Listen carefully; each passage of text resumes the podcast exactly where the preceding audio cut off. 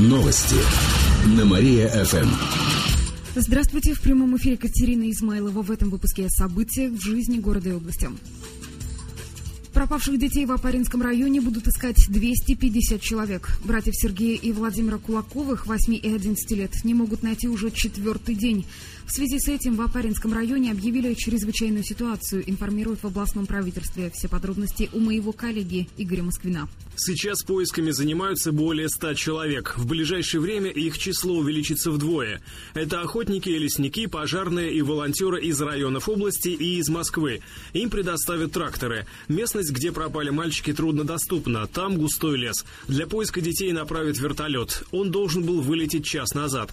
Но из-за погодных условий этого пока не произошло, сообщает в своем твиттере зампред регионального правительства Дмитрий Матвеев. В поселок Речной, из которого ушли малолетние братья, выехали психологи. Они будут опрашивать школьников и друзей пропавших. В поселке проводится обход всех домов и квартир. На данный момент обследованы все постройки, но пока безрезультатно. Устанавливаются лица, которые приезжали или уезжали из поселка на этих выходных. По факту исчезновения детей накануне возбудили уголовное дело по признакам убийства. Об этом сообщили в Следственном управлении. К другим новостям. Торговый центр загорелся в районе Зонального института. Пожар начался накануне вечером. На этот раз полыхал торговый центр «Алла». Огонь вспыхнул на чердаке. Из торгового центра спасли четырех человек. 40 МЧСников тушили огонь почти час. Сразу возникло сильное задымление. В торговом центре обгорело 70 квадратных метров крыши и стены. Скорее всего, причиной пожара стало короткое замыкание. По словам директора торгового центра Агалара Гусейнова, пожар на работе магазинов не сказался. Работает, конечно, с утра как обычный режим. Все на работе, все работают, все. Имущество на чердаке не было застраховано. Владелец пока не оценил материальный ущерб. Сгоревшую крышу он восстановит.